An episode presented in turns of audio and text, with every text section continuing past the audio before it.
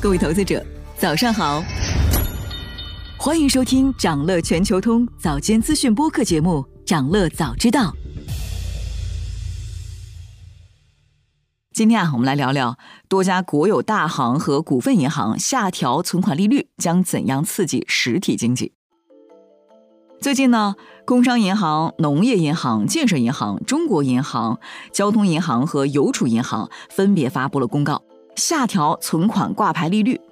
其中呢，活期存款利率从之前的百分之零点二五下调到百分之零点二，两年期定期存款利率下调到百分之二点零五，三年期定存利率下调到百分之二点四五，五年定期存款利率下调到百分之二点五，下调幅度呢分别为五到十五个基点不等。随后，股份制银行快速跟进。本周有十一家股份行先后更新了人民币存款利率表，主要呢涉及活期存款和两年期、三年期和五年期定期人民币存款产品，不同期限存款产品的下调幅度在五到十五个基点。分析认为呢，这一轮的存款利率下调，标志着定存利率告别三十代二字头的时代来临。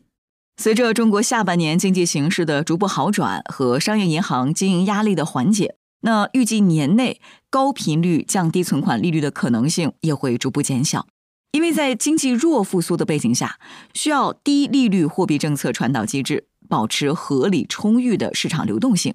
那现在的存款利率下调，之前的贷款利率下调，都属于货币政策传导的渠道。存款利率下调呢，可以缓解近期居民存款上升较快的情况，一定程度上可以推动市场的流动性进入到实体经济的领域，有利于刺激消费，缓解总需求不足的问题。而且本轮下调的重点啊，是压降中长期存款利率，这个做法呢，有利于缓解存款定期化，降低银行的综合负债成本。非对称的下调有助于打开实体融资成本下降的空间，刺激实体经济的融资需求。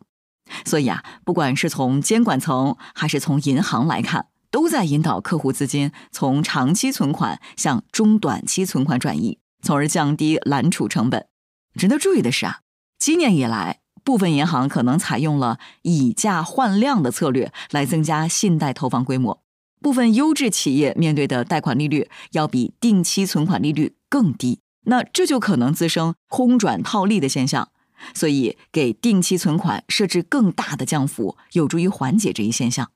业内人士指出，当前全球经济面临着较大的下行压力，市场无风险利率下降是大势所趋。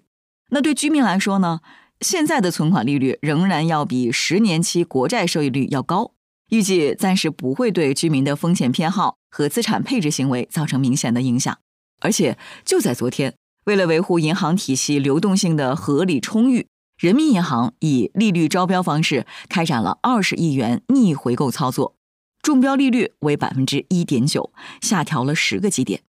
分析认为，这个行为既反映了资金市场供求的需要，进一步缓解了银行历史新低的息差水平。也释放了加强逆周期调节和稳定市场预期的政策信号，为未来进一步降低资金和融资成本创造了条件。那七天期逆回购利率下调，传递出政策利率有松动的迹象。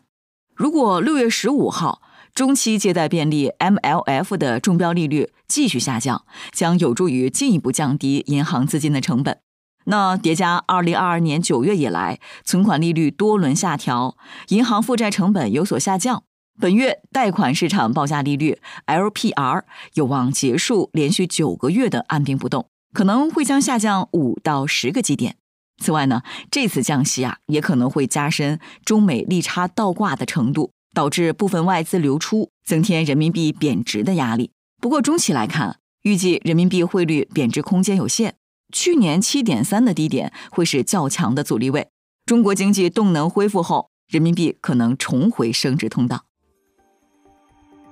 想了解更多新鲜资讯，与牛人探讨投资干货，现在就点击节目 show notes 中的链接，进入掌乐全球通 app。